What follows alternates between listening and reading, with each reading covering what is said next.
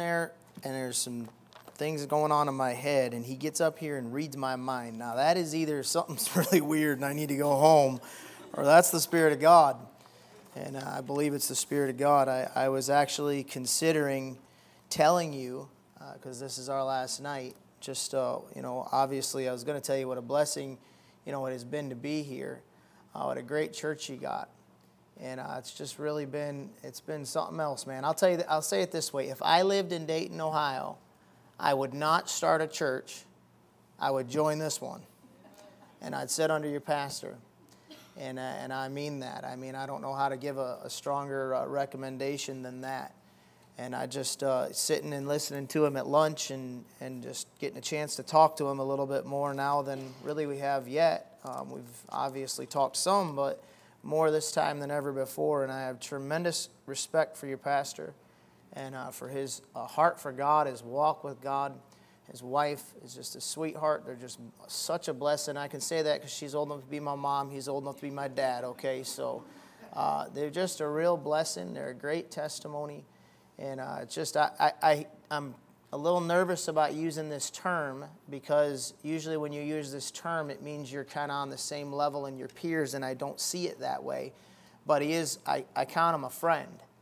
Um, and, and that's a blessing, but I don't count him, I don't say I'm, you know, he's old to be my dad. You know what I mean? So I'm using the term friend in a respectful way, but I do count him a friend. And what I was thinking about saying that just came out of his mouth is, uh, I have told my church this, and I kind of view Anchor Baptist this way as a sister church.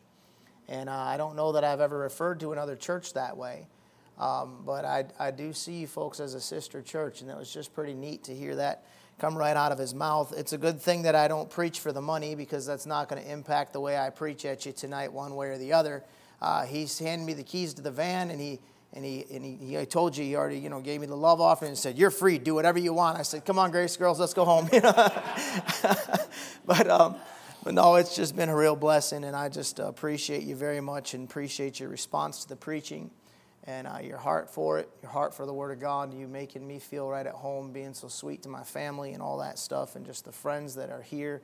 Uh, it's been a great blessing. The camp uh, for years I uh, kind of stayed away from a lot of the youth stuff because I'd just seen so much throughout my life, and I'm not trying to be a critic, but I've seen so much throughout my life. And, you know, there's some stuff going on that's, you know, neither here nor there, you know, but it just wasn't me. You know what I'm saying? Like, I just didn't feel comfortable or led to, to, to team up with, you know, certain ways of doing things. You know, we got a lot of big churches up in our area, and there's plenty of the fundamentalist stuff going on, but none of it really ever was what I was looking for. And when God, I had been praying about it, and God directed us to this camp. Uh, obviously, you know through uh, through Brother Peacock, which is where where we met down there at the Jubilee and all that, and just been just been amazing, man. Just a real blessing. And so it's just home. It fits. Uh, it's smooth. Uh, the Lord's in it. Um, and I think a good friendship has to be that way. You can't force somebody to be your friend. You know what I mean? It don't work. It's either there or it ain't, you know, and it's there with, with you guys and with your pastor. And I do thank uh, Brother Joe and Miss Page for putting us up in spite of teasing them about staying in purgatory. That's just because Joe likes to torture me. You know, we're, we're at better health today, and, and uh, he looks at me. Um, he's like, You need anything off the top shelf? Tried to ignore him, and I was standing just up the aisle a little bit, and there was a lady right here, and she was looking at something, and I was looking at some of the stuff, and he said, Hey, what you're looking for is down here. And she looks up at me like, it's over here. And I'm like, ma'am, please just ignore him. He's an idiot, okay? And I'm to kill him in a second. But um, anyhow, he's just been a real blessing. You guys were, went over the top and taking care of us and feeding us and all that stuff and just have had a great time. And I really, really appreciate them and their friendship a whole lot. So thank you. Uh, I, told, uh, I told Joe, don't worry, we're leaving tomorrow. Uh, companies like Dead Fish, stinks after a couple days, you know what I mean? So it's been a blessing to be here. But Joe said, I'm glad you told me that. I know how long to stay when I come up to your house. And Not as nice as Joe is. Let's grab our Bibles, go to Isaiah chapter number 58, please. I'm going to do my best to uh, uh, be aware of the time. You've been very patient, and I'm sorry I preached too long in my personal opinion. But uh, I want to give you tonight what it is the Lord has laid on my heart, and I'm thankful I believe He's led here, and we'll see what He'll do with the message, but I hope it'll be a help to you. Isaiah chapter number 58, he says in verse number 1 Cry aloud, spare not, lift up thy voice like a trumpet, and show my people their transgression, and the house of Jacob their sins. You would please skip down with me to verse number 12, he says this And they that shall be of thee shall build the old waste places. Thou shalt raise up the foundations of many generations, and thou shalt be called the repairer of the breach the restorer of the paths to dwell in. What I want to preach to you on tonight is repairing the breach. I'm going to pick on the pastor, ask you please uh, to pray for us and ask the Lord to bless the preaching. Father, amen. Amen. Thank you. You may be seated. Taking that thought from verse number 12, it says, A repairer of the breach, the restorer of the paths to dwell in. I got looking at that and thinking about it, and it, it shows you obviously that in, in a perimeter somewhere there was a breach that had been made. You think about this topic, you think of the, the book of Job where Job, the Lord talks to Lucifer, and there's that go, go back and forth between them, and he says, Have you seen my servant Job? And, and the devil's complaint is, You put a hedge about him. And I can't get through that hedge, and if you'll lower that hedge, I'll show you something about Job. You remember that? I think about that all the time, and I, th- I think about it often because I know we have an adversary, the devil, who walketh about as a roaring lion, seeking whom he may devour. I pray on a daily basis. I pray for my wife and I pray for every one of my daughters. And I try every day to pray for every member of my church by name. I pray for my local church. You know what I pray for? One of the things that I pray for, I pray for God to put a hedge of protection round about my family. I pray for God to put a hedge of protection round about my church. I pray for God to put a hedge of protection round about me because I realize I have a very real adversary and he walks about as a roaring lion and he's seeking whom he may devour. devour. What he is is he's walking around the outside of that vineyard and there's a hedge that God places around about that vineyard. Remember looking at that on Sunday morning? You look at some of those hedges and you study them, they're not just a brush hedge. Oftentimes they would build a little wall out of rock or they would actually like like concrete stacked rock like block so to speak and build an actual wall that could be considered a hedge. Sometimes they would build like a berm and they would plant on top of that berm thorn bushes and things that are hard to get through, make it real dense. What they're doing is they're putting a border around about something that's important to them and they're protecting what's within those borders, right? You know what the devil's doing? He's walking round about the outside of that hedge. He's walking round about that, that those borders that God has placed in our life, walking round about Anchor Baptist Church. He's walking round about your family, walking round about your home, walking round about you and your mind and your eyes and your ears and your heart and your emotions. And he's looking for a breach somewhere where he can get in and begin to do his dirty work in your life. And you know what we need is to repair some breaches. There have most definitely been breaches made on the church. I use the term loosely throughout the United States of America and the world. There's no doubt about it, and God has raised up some men in the past to, to repair some of those breaches. That's one of the things that I appreciate so much about Dr. Ruckman. God had a very specific call on his life, and there will be and never be another Dr. Ruckman. I'm not trying to be a Dr. Ruckman. I would be, I would be tore to shreds by the devil in attempting something so stupid. But God raised up a man for a specific job, and there's no doubt about what he did. He repaired a breach. There was a, a, breach that the devil had brought on the body of Christ, and some good men got caught up in that thing because the devil's so subtle and so sneaky and so good at what he does that even good Christians that love Jesus Christ, that come to revival every day they're having it, won't miss the church services, love God, want to do right, read their Bibles and pray, good men have breaches. And the devil will get in there and cause a mess, and the Lord raised up somebody to repair that breach. I'm thankful for that. Amen. God will do that throughout human history. And God, here in Isaiah and chapter number 58, God has raised up Isaiah to try to repair a breach. And I, I, see some things in this passage that I believe will help us out. We need it bad tonight. First, I want you to understand the definition of the word breach. Now, I didn't go to the Hebrew to get this. I make that point specifically. You know why? Because that's a breach that the devil has made. making people think that you don't have the words of God right in your lap and you need some kind of a priest or some kind of a, a, a Mr. You know, doctor, scholar to tell you what the Bible means. You don't need anybody to tell you. Get a Webster's 1828 dictionary if you don't have one, and you can figure this stuff out for yourself, all right? It's the act of breaking or the state of being broken. It's a break, a gap. Watch this a space between the severed parts of a solid body parted by violence. You know what you are? You're the body of Jesus Christ. You know what your local church is? It's the body of Jesus Christ. You know what you are with your spouse? He made two to be what? One. You see, it's a, it's a breaking up of something that's supposed to be solid. It's a, a dividing of something that should be put together. It's a drying up of those bones and scattering those bones. That's a breach that had come in, and it has to do with violence. It's, it's a breach in a garment or in a wall. You take that garment that's supposed to be together and you tear it, you make a breach in it. Watch this Webster's 1828 definition a separation between friends I said, I, I consider him my friend. We consider you a sister church. I consider him my friend. I consider more of you my friends and friends of my family. You know what the devil wants to do? Create a breach, a separation between friends because of enmity, a difference. We all have differences. A quarrel, an infraction or injury or an invasion.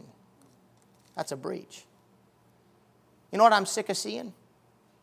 I'm sick of seeing the devil tear apart Christians. I am so tired of watching the devil get a hold of young people, get a hold of middle aged people, get a hold of old people, and tear them apart. And that's what he wants to do to every person in this room tonight. He hates you with a hatred you can't understand because of your Savior, the Lord Jesus Christ. He wants you tore up. Amen. And I'm sick of seeing it. I'm sick of seeing the devil tear up marriages. I'm sick of watching the devil tear up families. You know, there's three different kind of problems everybody can have. Everybody has, has problems. They can all fall into one of three different character uh, categories: financial, physical, or family. If you got to pick a problem, pick financial. Some of you are stressed about money. Thank God. It's a problem, but it's one of the best problems you can have. Second worst, best problem you could have would be health problems. If you got a family around you while you're sick, it helps you, don't it? Ain't nothing like the comfort of somebody that loves you more than life itself walking in there when you ain't feeling good. That's just a blessing, man. Worst problems you can have? Some of the hardest problems you can have are family problems. And we have seen what the devil has done to families throughout this entire nation, and not just lost people, saved people. But you know, there's another problem that we oftentimes can have, and it's church problems. And guess what church is? You know what it becomes? It becomes a family. I'm telling you, man, when you love Jesus and I love Jesus and you love the Bible and I love the Bible and we get together and we start singing the songs of Zion, there's a bond that begins to be built. When God, the Holy Ghost, moves into the room and starts ministering to hearts and, and you go through bereavements together and good times and bad times together and you see God work together and you become a, there's a bond that is built there. And you know what the devil wants to do? He wants to create a breach. I'm sick of watching churches go under. I think about that all the time whenever I have a, a difference between another brother because there's a lot of differences that we all have. And I have a difference between me and another brother who loves Jesus Christ and believes the King James Bible, and, but I don't like him. I'm sorry, is that too unspiritual? Are we all right? There are some guys that love the Lord Jesus Christ, believe the King James Bible just like I do, and I personally don't like them. You know what the Lord asked me not long ago? Okay, if you could push a button and delete his church, would you do that?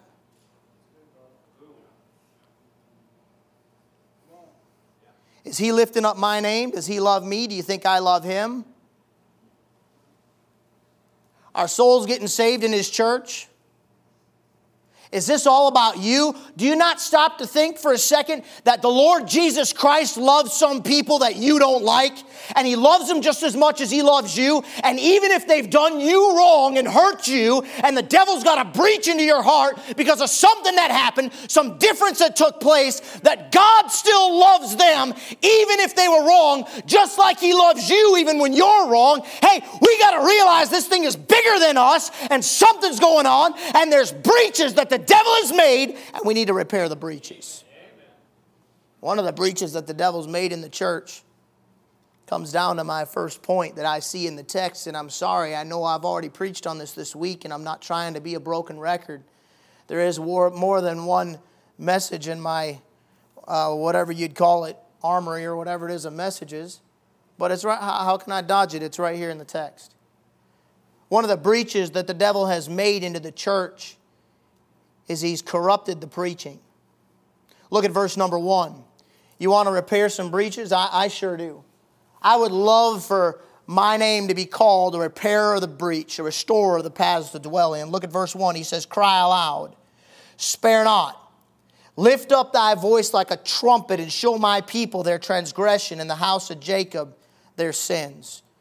You notice, first of all, when God wants to help Israel, God wants to get Israel right. God wants Israel to see what a mess has been created and what the devil has done to them and how far they've gone from God. When God says, I'm going to begin a work and repair repairing a breach, what he does is he calls a man to do a job that God has for that man to do. You cannot call yourself to preach, it will never work. Your mama can't call you, your papa can't call you. It's not about the culture of getting called to preach at camp because that's what we do when we go to camp. We all get called to preach so the preacher can get the notch in his little, you know, look at how many young men have been called to preach under my ministry. That's a bunch of hogwash. Listen to me. The devil will get your head blown off in a battle you aren't ready for and you can't handle. And if it's getting worse and worse out there, and it is, then you go charging off into a battle God didn't call you to and God didn't equip you to, and you are going to get ruined and ruin a church with you by a breach of the devil. But if God calls you to preach, it does not matter if anybody ever gets saved, your church ever grows. God called you to do that thing. You do it for God no matter what happens because God called you to do it. He calls a man by the name of Isaiah to preach and he gives him specific instructions in how to do it. I want you to notice something about this because you live in a day and age where people do not understand what preaching is anymore. And here's the hard part I want to reach those people.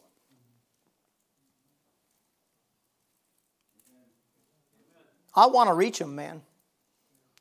I want, I need, I gotta have more than the breath in my lungs. I've gotta have the hand of God on my life because I want to restore some of those old paths. I want to I want to shore up some of those breaches. I want to restore the paths to dwell in. I love the old time Bible preaching. I love the hymns of the faith. I love old time uh, church service and, and I believe in altar calls. I like them. People come in my church and they're like, "What are they doing at the end of the service?" I like an old-fashioned altar call. Where's that at in the Bible? my car ain't in the Bible either, but it got me here, okay? Don't be stupid, man. They get so biblically minded, they're just completely ridiculous. I like an old fashioned altar call. I want to see those old paths restored. Problem is, nowadays people have no idea what preaching is. They've been lulled to sleep by the serpent himself, who has a silver tongue and knows how to, yea, hath God said. Let's all come together. Let's talk about the love of God. And then you come into a Bible preaching church where the preacher gets up there last night and says, You don't like the hymn book? Get out of here, find another church. And you go, Oh. you know what they said to me? Jesus. I don't, you probably heard this one too. Jesus would never talk the way you talk, brother. so, you know what my answer is? When did I tell you I'm Jesus? Know what God tells Isaiah? Cry aloud. What's the next thing right there in, your, in the verse? Spare not. You want to restore some breaches in your life? You know what you need? You need what you're doing tonight. You know what you need? You need Sunday morning Sunday school and, and Sunday morning worship service. You need to make sure that you're in the house of God where the Bible's being preached on a faithful basis, whether you feel like it or not. And sometimes you don't feel like it. But you need to get in here and sit down in those pews and ask God to take a shot at you. And a lot of times that thing's gonna come as a shock.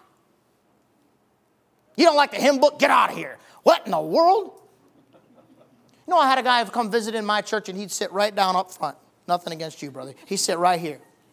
And he'd amen, hallelujah, praise the Lord. He had a John 3.16 cap on all the time. And he said, Preacher, I want, to, I want you to come over to my house and visit me. I said, I'd be glad to, man. I'm, we were still in the storefront in those days, you know. I mean, we had a garage door opener that was over the pulpit, and there was a bus door. A garage, it was a bus garage. We turned into a sanctuary. There's a bus door behind me. We built the platform around it, a garage door opener. I, man, we were packing that little bus garage out. We were in talks with the owner of the building so that we could get the next suite, which was that one suite with the same size as the two suites we had. Because, I mean, hey, man, God's blessing here comes a Reagan. You know what I mean? I mean, everybody's going to know my name before long.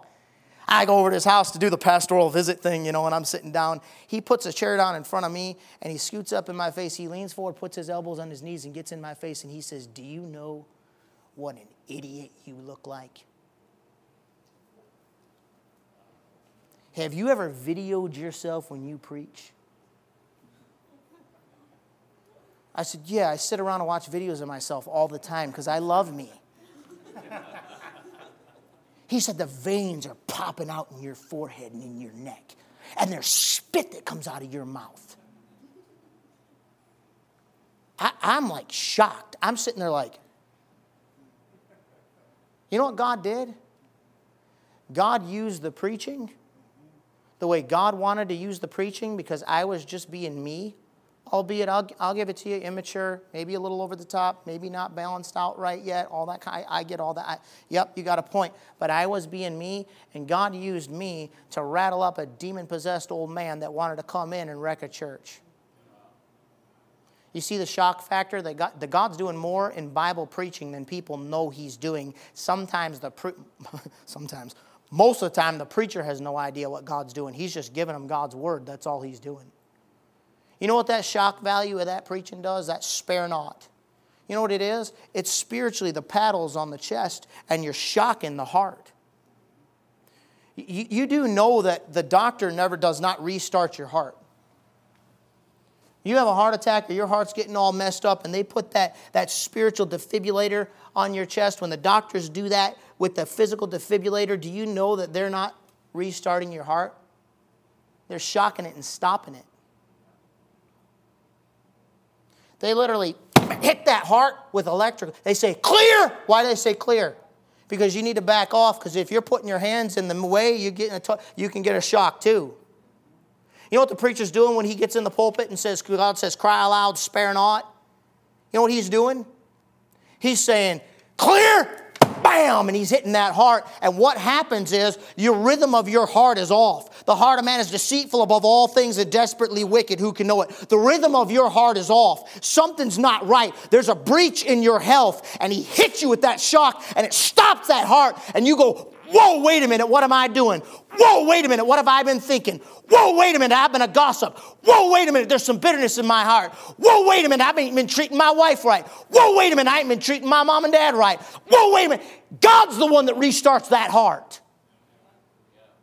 The doctors don't restart it. When they hit it with that electrical, whatever thing is, that heart gets sh- shocked and stopped, and it reboots the body system so the body can go back to the normal rhythm, the sinus rhythm that the heart would normally do. It is God that works the miracle to get that thing going. You know how many people come into church and get mad at the preacher? You know what you need? You need a touch from God. God's using that preaching of the Word of God to shock your heart. And if you got any spiritual life in you at all, what God does is God uses the preaching of the Word of God to shock you because you're getting out of beat, you're getting out of whack, and you say, Man, I don't know why he has to be that way. Man, I don't know why he has to talk that way. I appreciate your preacher because he is himself. This is not a product of a Bible college, if you haven't noticed. He's not worried about people's skills and making sure he does everything just right. And he's not the salesman preacher. You just listen to him talk and you're like, whoa. Brother Joel's told me the stories, man. He's like, man, you wouldn't believe what he said to me when I was a younger guy. You know why? I know why Brother Joel is where he's at? Because when he was a younger guy, he got shocked a few times by a man that God called to be here to help you out to repair some breaches in your life. And since he had a desire for God, when he got hit with that thing he didn't want to get hit with, when he got shocked with something, didn't like the way it felt, but God Almighty restarted that heart because somebody's looking for something from God, and that's what you and I need. That's why God puts a pastor and a preacher here to help you get shocked out of what the devil's been doing, what your flesh has been doing, what the world's been doing. Your heartbeat gets off. He says, Cry aloud, spare not, lift up thy voice like a trumpet. What, what a what a amazing thing that God tells him to do to a bunch of people that don't want to hear from God. Show my people their transgressions in the house of Jacob their sins. You know what you, you cannot expect from your preacher if he's a Bible preacher? You cannot expect some psychological mumbo jumbo. I'm tired of hearing preachers use psychology in their preaching. I'm not qualified. I don't have a degree in psychology. But I did, I, I do study my Bible, and God did call me to preach the Bible. I'm going to give you Bible. I'm tired of watching philosophy come out of the pulpits. You know what you're getting in the modern day church? You're getting philosophy from the pulpit. You're not getting a man with the message of God in that pulpit with nothing on his mind but giving you the words of God the way God told him to give it to you. Isaiah is Isaiah, and God said, Cry aloud, spare not, lift up thy voice. Ezekiel, he said, Smite with the hand and stomp with the foot. Jeremiah is the weeping prophet. You, you know what you got? You got what God gave you. You don't compare one to the other. You got what God gave you. And God's using this man here to repair the breaches. And what the devil wants to do is make a breach in on that thing. He's going to get you riled up in the preaching. I'm tired of financial seminars in the churches. I'm, I'm tired of, listen, if you're in a church, the guy believes the Bible and he does that stuff, shut your mouth and leave it alone. It ain't your job to make a breach in the church over your pet peeves. That was really good preaching, but I did not get any amens out of it. But I'm telling you, that ain't what church is about. Church is about this book. 2 Timothy chapter 2, don't turn there, but he says, In meekness, instructing those that oppose themselves, if God peradventure will give them repentance to the acknowledging of the truth. In meekness, don't mistake meekness for weakness. You know what they said about Paul? Oh man, he's awful tough when he's writing his letters, but face to face, have you noticed how weak he is? The modern day analogy would be boy, he gets behind the pulpit and he sure is tough. But mm, boy, when you sit down with him in his office, you know what he's doing? He's being meek. You understand a good preacher who's also a pastor has to be able to wear more than one hat. Without there being a division between the two, it's a balance. He says, In meekness, instructing those that oppose themselves, if God peradventure will give them repentance. How? To the acknowledging of the truth. In order for the breaches to be repaired in our lives, we have to notice that there's a breach and acknowledge the breach. And when we realize the devil has made a breach and this is wrong, we have to acknowledge that breach and say, you know what? God showed me from the preaching, God showed me from my Bible reading, God showed me there's this area of my life where the hedge is breached and the devil's coming in there. There's a gap in the hedge. And because of that gap, now I am vulnerable to an attack. And I need to repair that thing. You got to acknowledge the truth. The next verse, it says that they can recover themselves out of the snare of the devil who are taken captive by him at his will. Do you get that? He takes you captive at his will. He tells the story, you've probably all heard it about the Navy SEALs that are going to come. We're going to come on your ship at this time, this place, this way. We're going to take over the whole thing. You know what that is? That's power. A guy walks up to you and says, Listen, I'm going to tell you something. What I'm going to do in just a second, as soon as the clock starts, I'm going to shoot a double leg takedown. I'm going to smash you. I'm going to pass your guard. I'm going to go to side control. I'm going to take your back and I'm going to choke you out. Stop me. And then executes it. You're in a bad spot, okay? That's what the devil does at his will. You realize how puny we are? How many years has Lucifer had to study human nature? What do they say? There's something like 16 different personality types, and I know there's subsets and all that, but generally speaking, something like that. If you've had 6,000 years to watch people and you only have to figure out about 16 different varieties, know what the Bible says? He's wiser than Daniel. Wis- wisdom, God Almighty, and then your adversary. He's seen your type before. Ain't nobody like me. that's the stupidest thing. People, people say that a lot. You know that? I'm the only one around here, like, oh, okay. There's more of you out there than you think there is. The devil gets in your head and tries to, you know, cut you away from the pack and make you feel all isolated in a crowd and nobody loves me, nobody cares, nobody understands me, nobody's been where I'm at. You know, a lot of people that have been through the nasty things you've been through don't tell anybody. Amen. You might be sitting right next to them. You might be within 20 feet of them. It's not that hard for him to figure you out. You know, he can watch over your shoulder, or his imps can watch over your shoulder while you're on your smartphone and you think nobody's looking.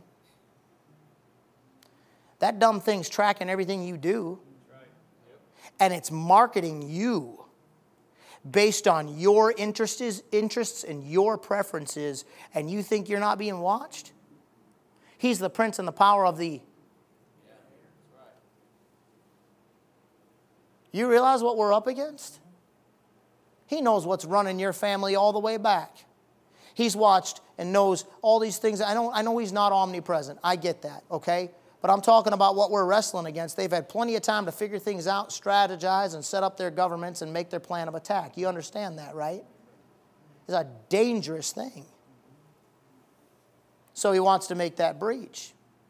Start making that division, start hurting your relationship with Jesus Christ, and you come into church, you're supposed to sit down and get the Bible preached at you so God can expose a breach and you can go, oh my goodness, there's a breach there okay, now that I'm armed with the truth, I can start fixing that breach.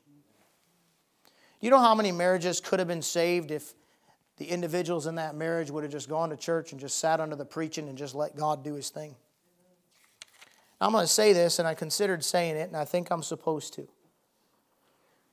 The vast majority of your pastoral counseling will be taken care of by sitting in church asking God to speak to your heart. I'm not against pastoral counseling, so that's why I want to be careful about saying it because I used to say stuff like this, and then people are like, Well, I wanted to talk to you, but I know you don't like to counsel. Is that what the devil told you I was saying? But the vast majority of it will get done. I had a sweet lady, an older lady, she's a sweetheart. She came up to me after church a little while ago, and she said, Well, I told you that I was going to talk to you, but um, we're good. I said, Okay. She said, That message was exactly what I needed, and all my questions, she writes down her questions so she doesn't waste my time. All my questions were answered. You know what that is?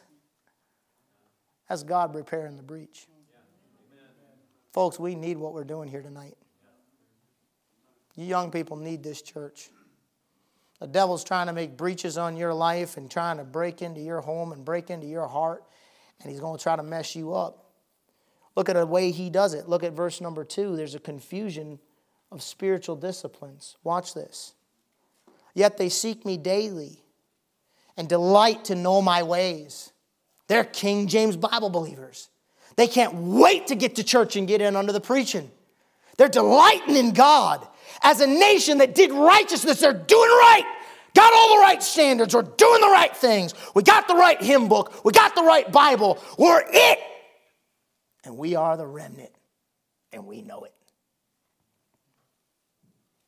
Can I just pause real quick and say something that you might think makes me a heretic? But do you know there's more people that are born again than just us in our little crowd? They ain't in the right churches. They don't listen to the right preaching. They don't got the right version of the Bible, but they're just as much the body of Christ as you are. We think sometimes we got the corner on the market. You know, we're all that in a bag of chips. We're the elite. We're the only place God is working. Forsook not the ordinance of their God. They ask of me the ordinances of justice. God, we want to know what's right. They delight in approaching to God. What's wrong with all that? Look at verse 3. Wherefore have we fasted, say they, and thou seest not? Wherefore have we afflicted our soul, and thou takest no knowledge? Behold, in the day of your fast, he tells them now, ye find pleasure and exact all your labors. There's a confusion based on the spiritual disciplines. This is how your adversary, the devil, works. God's not the author of confusion. So, why is it that I'm doing everything the right way? I'm reading my Bible, I'm praying, I'm trying to be a witness. I got all the right standards and I'm enforcing all the right standards and I'm trying to be everything God wants me to be. And it seems like I'm getting nowhere with God. There's a breach. I'm telling you right now, there's a breach. Well, I, but I don't drink, don't smoke, don't chew, don't run with those who do. I mean, I'm not looking at things I ought not look at on the internet. I'm not, I'm not, I don't, I don't hate my wife. I'm not cheating on my spouse. I mean, I don't know if I'm doing everything right. How come I don't feel like I have that fresh, cool drink of water? Why am I dry bones? And why am I not producing the fruit I want to produce? What's going on in my life? Why am I, I got all the spiritual disciplines. What's the problem? You know, God's not the author of confusion, right? The devil's so subtle, he'll come in there and make a tiny little spin in your heart and in your mind and let you keep going through all those motions just so long as no fruit for God is coming out of it and your relationship with Jesus Christ is not growing. He'll allow you to run all the spiritual disciplines, even fasting, so long as the tweak in your head is off. God has an issue with these people. He said, You're approaching me and you're seeking me, but the fruit is fake. You're coming to church and you're sitting there and you're delighting to approach to God. You're fasting and God's like, I'm ignoring you. Why? Because your fruit is fake. You exact all your labors. One of the ways you know your fruit is fake is when you get this, like, well, you know, I give I give 10%. I read four chapters in my Bible every I read my Bible through cover to cover every year. So, you're the same you were last year. I pray 30 minutes a day. So, you ain't seem like you're getting any answers to prayer at all. You see, the spiritual disciplines, Bible reading and prayer, and all these things we preach on and believe in, they're not a magic pill that automatically means you're going to be spiritual. The devil's caused some confusion on the spiritual disciplines. So the next thing you'll notice is in verse number four, the correction has to come. If we're going to repair those breaches, you, you got you gotta recognize, man, listen, my, my spiritual disciplines are all there, but the fruit's not coming out of them. And so, God, what am I supposed to do now? There's a correction that has to come. What is it? Uh, all scripture is given by inspiration to God's prophet, but doctrine, reproof, what? Correction. Correction is a changing of my course, a recognizing that, hey, listen, I, I dropped the ball over here in this part of the breach, and I need to get over there and I need to fix that because God showed me that I've got an area here that's a blind spot for me. Everybody in this church has a blind spot somewhere. Sorry, not trying to insult everybody. I'm in the church too right now, okay? We all have a blind spot. And my blind spot today might not be the same as it was last year the phases of life cause many changes. So God gives them a correction. Look what he says in verse number four Behold, ye fast for strife and debate, and to smite with the fist of wickedness. You know what he's saying? You've got to stop shooting at each other. He said, The breach that has come is you're fasting, you're doing all these spiritual things, you're in your Bible, you're sitting and listening to the preaching, but you aren't getting anything for you. You know what I learned a few years back as a pastor? There is, it is, there is no point in me trying to settle issues from behind the pulpit. Man, I used to have a lady that sat right up front, and she made herself a royal nuisance to the point where people were coming to me saying, Pastor, what is going on with her, and when are you going to do something about it? I let it get too far. One guy said, Pastor, I would be afraid to act in church the way she acts. I would be afraid God would kill me. I was getting sick of her, brother. I mean, I had my bucket full. I preached messages, and you got to forgive me for this, okay? I think God has because I have repented of it. I preached messages that I knew was going to get her, man. I did everything but call her name. I looked right at her. And you know what she did? You know what she stinking did? She turns around, looks across the church at the woman she had an issue with, and goes like this to see if that woman's listening. Looks back at me and goes,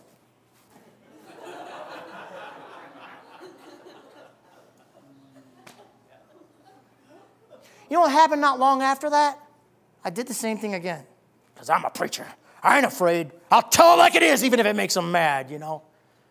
I'm standing in the back. I was gunning for somebody that needed it, boy. And some sweetheart, older woman in our church, a sweetheart, she stops on the way out and she says, Pastor? I said, Yes, ma'am. you know, big preacher man. Yes, ma'am.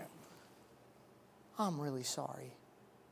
And she's getting tears in her eyes. I said, What are you talking about? She said, I know that's me, and I'm really, I said, I literally did. I did. I said, Oh. I'm not going to say her name right now, but I did say her name, and I said, That is not you.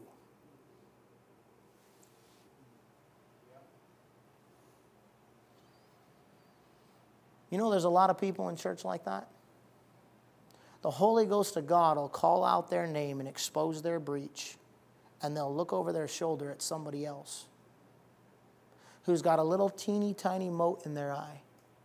Because we all get motes as we walk around in a world where stuff's in the air. And they got this big old beam in their eye. And you know, you can't do anything to help somebody like that. What I can do is help me. What I can do is say, God, is it me? He said, You're fasting and you're doing it to smite with the fist of wickedness. Notice what he's talking about. I'm not making this up. He says, For strife and debate. So, what has happened is a breach has come and the devil's gotten in there. And between God's people, there's just all this debate. There's always something to pick at. The devil causes irritations in your flesh. You do understand that, right? He gets you aggravated towards other people. Your personalities will just rub each other wrong. That is part of life, that is part of marriage, that is part of children. I know that's the holy grail for some mothers, but look, just the reality. Your kids get on your nerves sometimes, don't they? Do you just like trash them and throw them away? You just leave and go find another family? Why do you leave and go find another church? You know what we figured out? We figured out when that woman leaves, because we preached at her and just kind of got her out of the church eventually, you know what happens? In that door walks her twin sister and comes down and sits right here directly across from where she was. We nicknamed her when she didn't know Little so and so. Now, what's up with that, man? You know what it is? It's human nature. It's the fact that there's always people that have issues that are around us. It's the fact that no matter what we do, we're not going to be so sterile and so perfect and have such a perfect church that there's never going to be an issue between the brethren. If the biggest pain in your church gets removed, another one will grow. Because we ain't in heaven yet. So the solution is not in stirring up more of the garbage. The solution is not in, well, I'm going to pray for them. Your spirit's wrong. The solution's not in debate and strife and, and smiting them down and criticizing them and talking about them. That's not going to get anywhere. That's a breach of the devil trying to divide the body of Christ and get in here. If the pastor wants to deal with it, let him deal with it. But the rest of us just got to get along and love one another and drop it and watch out for the breaches the devil wants to make in the body of Christ. Because he'll mess the church up. While we got all the spiritual disciplines, he'll come in there and he'll stir that thing up so bad the Holy Ghost of God can't show up and speak to your heart because you're all worked up about so and so. Look at verse 9. Then shalt thou call, and the Lord shall answer. Thou shalt cry, and he shall say, Here I am. If thou take away from the midst of thee the yoke and the putting forth of the finger and the speaking of vanities.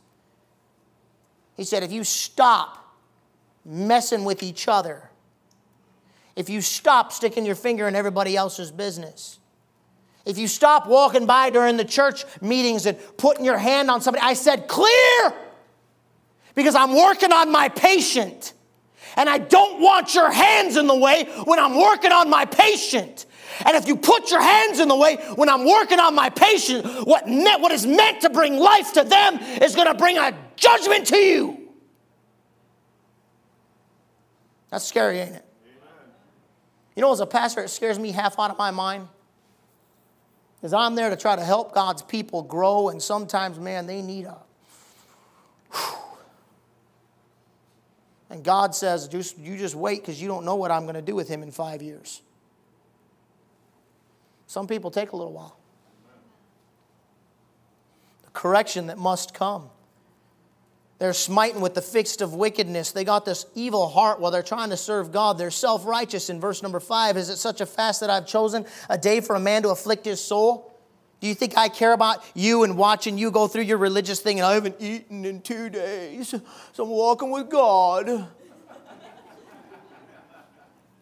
Is it to bow down his head as a bulrush? He's got this fake humility going on. Oh, he's so humble.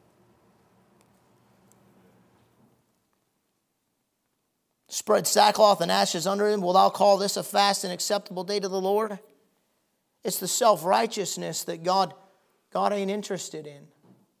God's not God Almighty, God Almighty, Holy God, is honestly not interested in how super spiritual Mike Reagan is. I didn't say God doesn't care about whether or not I walk with Him and doesn't care about holy living. I didn't say that. I said, from a human perspective, that super spiritual junk is a bunch of stinking garbage. None of us are spiritual as we think we are.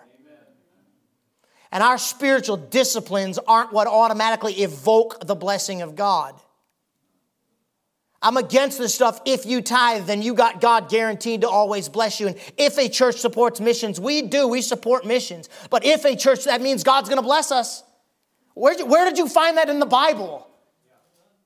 He's not a magician in heaven where you rub the bottle, the genie bottle, say things just right, and boom, there's the blessing of God. This was the issue. This was the breach. This was the problem. It was a very subtle breach. It didn't look like a big deal, but it was just that critical spirit. It was just that judgmental spirit. It was just all that gossip all the time. I have watched the devil. I have watched the devil get in that breach and work that thing and work that thing for 5, 10, 15, 20, 30 years. And after 30 years of driving that wedge, creating that habit, getting them to all look at each other, getting them to criticize the church, I've seen preachers, families out of the church altogether, and churches destroyed from a very patient adversary got in one little breach and work that angle. I've been around preachers, I felt like I needed to go get a shower afterwards. And not your preacher. I've sat with preachers and listened to them talk about their church and listen to their family just talk about the church people and just shred on think man no wonder your church isn't growing all you do is notice everybody's faults all the time all you talk about is oh they so they they they thank god you don't got a preacher like that I've heard a lot of church members do the same thing. And then we wonder why 10, 15, 20 years our kids want nothing to do with church. We're going to blame church people. The breach was you. The breach was you. The breach wasn't the sin that brother fell into, that was his breach. That shouldn't have affected you and your family to the point where it wrecked you. Got to repair those breaches. Got to get back to some old fashioned love for the brethren, some compassion. Look at verse 6. He says, Is not this the fast that I have chosen? To loose the bands of wickedness. God says, You want to fast in a way I'll, I'll notice it? How about this one? To loose the bands of wickedness, to undo the heavy burdens, and to let the oppressed go free, and that you break every yoke.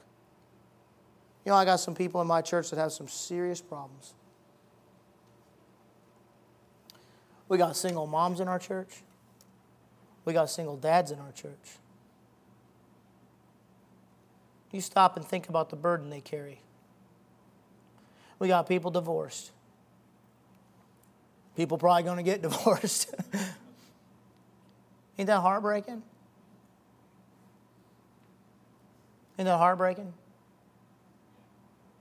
See these people at the store and we look at them and we criticize these young people nowadays. Look at them, they're such a mess, they're such a.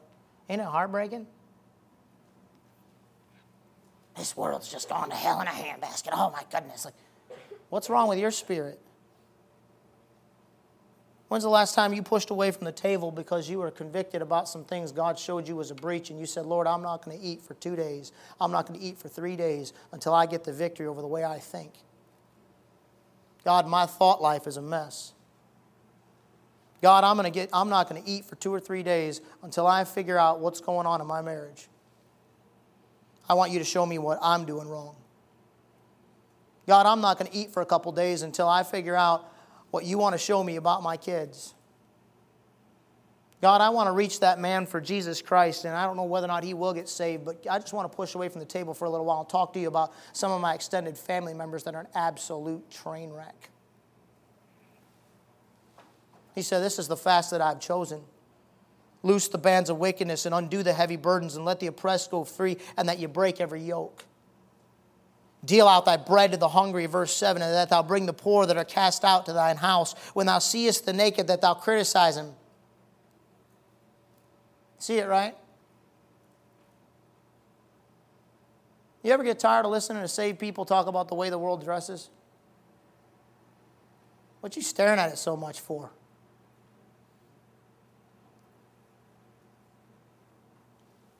Maybe the breach ain't in the way they're dressing. Maybe the breach is in your eyeballs. He said that you care enough about them to pray over them and cover them up, help them out. Hide not thyself from thine own flesh. Notice when the change in their hearts come and they begin recognizing the breaches he says in verse number eight, Then shall thy light break forth as the morning, and thine health shall speed forth speed, shall spring forth speedily, and thy righteousness shall go before thee, and the glory of the Lord shall be thy rearward. Then shalt thou call, and the Lord shall answer. Thou shalt cry, and he shall say, Here I am. All of a sudden now, your spiritual disciplines take on new life. You know what changed? What changed was the way they were looking at everybody and everything else. No longer is it that, that critical spirit. No longer is it that I'm, I'm, picking up this strife and debate and all that stuff. No, it's a heart change in the way they're viewing the people around them. And when we get the heart change, when we get the mind change, when we are looking for God ourselves, when we want the victory in our own life, God, show me where I'm wrong. Give me the victory over my gossiping tongue. Give me the victory over my bitter spirit. Give me the victory over my competitive nature. Give me the victory over my envy. Give me the victory over the fact that I'm not loving enough to a wife and four girls. I want to be a loving father and a loving husband. Help me to stop being so selfish, God. Change me, Lord. Make me a blessing to the brethren. Help me to knock off my ego. Change me, God.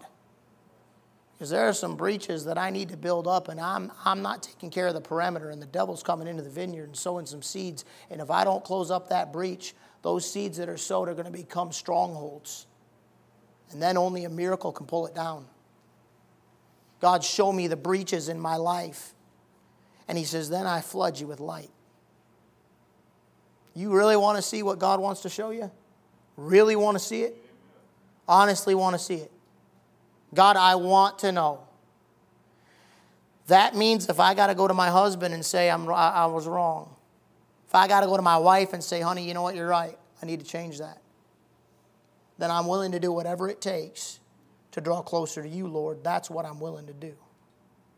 I got to go to a brother in the church and say, listen, I want to apologize to you. If he knows about it. if he doesn't know about it, you might want to ask your pastor how to go about it before you just go say something. But you know what I'm talking about?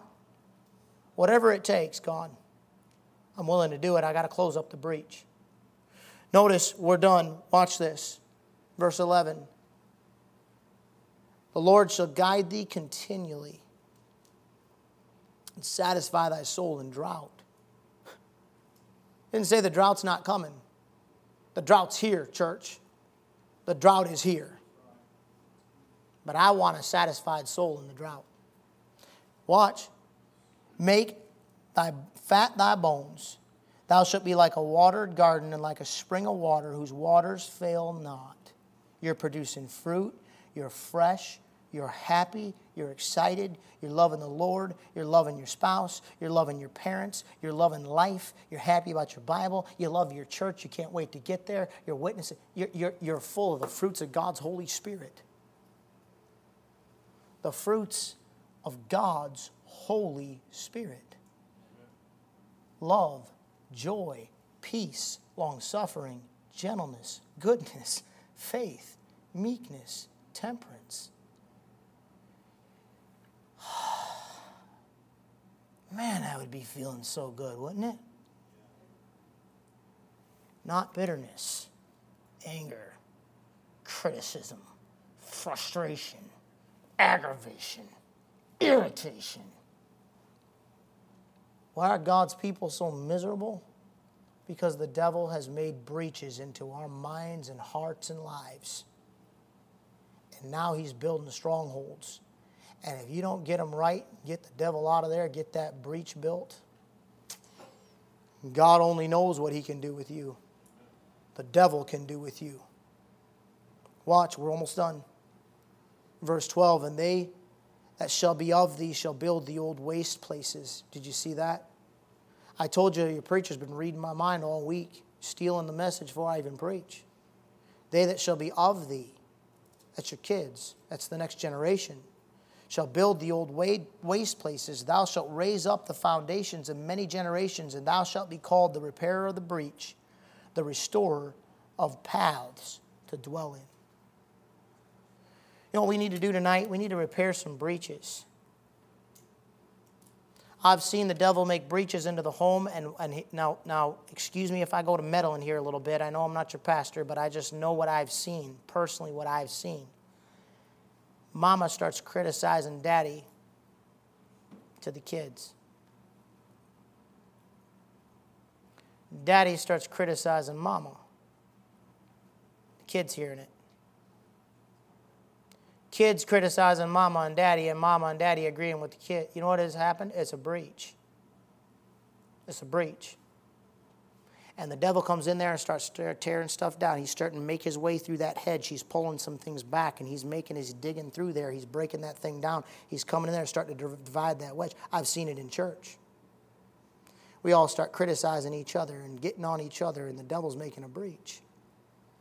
I know this ain't the greatest message in the world to end a revival on, but I really believe it's what the Lord has for us tonight. You know what we need? When the enemy comes in like a flood, and that's where we're at today, folks. The Spirit of the Lord lifts up a standard against him, right? Stand in the gap. sought for a man among them that would stand in the gap, make up the hedge before me for the land, but I found none. You know what I'll guarantee you we have all over the room? I'll guarantee you all over the room there's breaches. That's where we're at spiritually right now. It's not just you and it's not just me. It's what is going on in this world today and what our adversary, the devil, is doing. There's breaches everywhere. And I got some people I'd like to grab them and shake them awake and say, Repair the breach! What are you doing, man? You're ruining everything God's given you. Are you crazy? But I can't. Because when the devil gets in there, he gets his foot in there, he's got them captive. If they won't acknowledge the truth, there is nothing I can do. But maybe I can see that breach and I can say, All right, God, I'm going to stand in that gap. And I'm going to intercede for my brother. I'm going to intercede for my church. I'm going to intercede for somebody I love. I see that, God, I want to stand in that gap and make up the hedge because I don't want you to destroy it. The devil's trying to make some breaches, folks. And I'd be willing to bet you tonight that the Lord's probably pointed out some breaches somewhere along the line in some of your hearts. And God wants to repair that thing tonight. And I think if we can get that stuff repaired, God will keep us safe in His vineyard. He put a hedge about us, He'll take care of us, but He won't make you do it. You got to want that breach repaired. Their heads bowed and their eyes closed this evening. I'm going to turn it over to your pastor, but just give you an opportunity tonight to come talk to the Lord. Maybe He's already put His finger on some breaches in your life and He wants to be able to say, Listen, you, the restorer, the paths to dwell in. Look at that. Look, I know what I'm going to call them. I'm going to call them the repairs of the breach. They healed up some things. The devil was trying to get in there and block what God was trying to do. When you have going on what is going on here, especially with we're coming into camp here. It's been kicked around a lot this week, and another generation is coming up behind, and they're they're looking at what's going on, and they're stepping into that gap, and they're saying, "We'll stand for the old hymns, and we'll stand for the old preaching, and we'll restore the old paths." And God is doing something here. You better believe the devil's going to make a target out of us, out of you. Try to come in there and create a breach. Restore that thing tonight.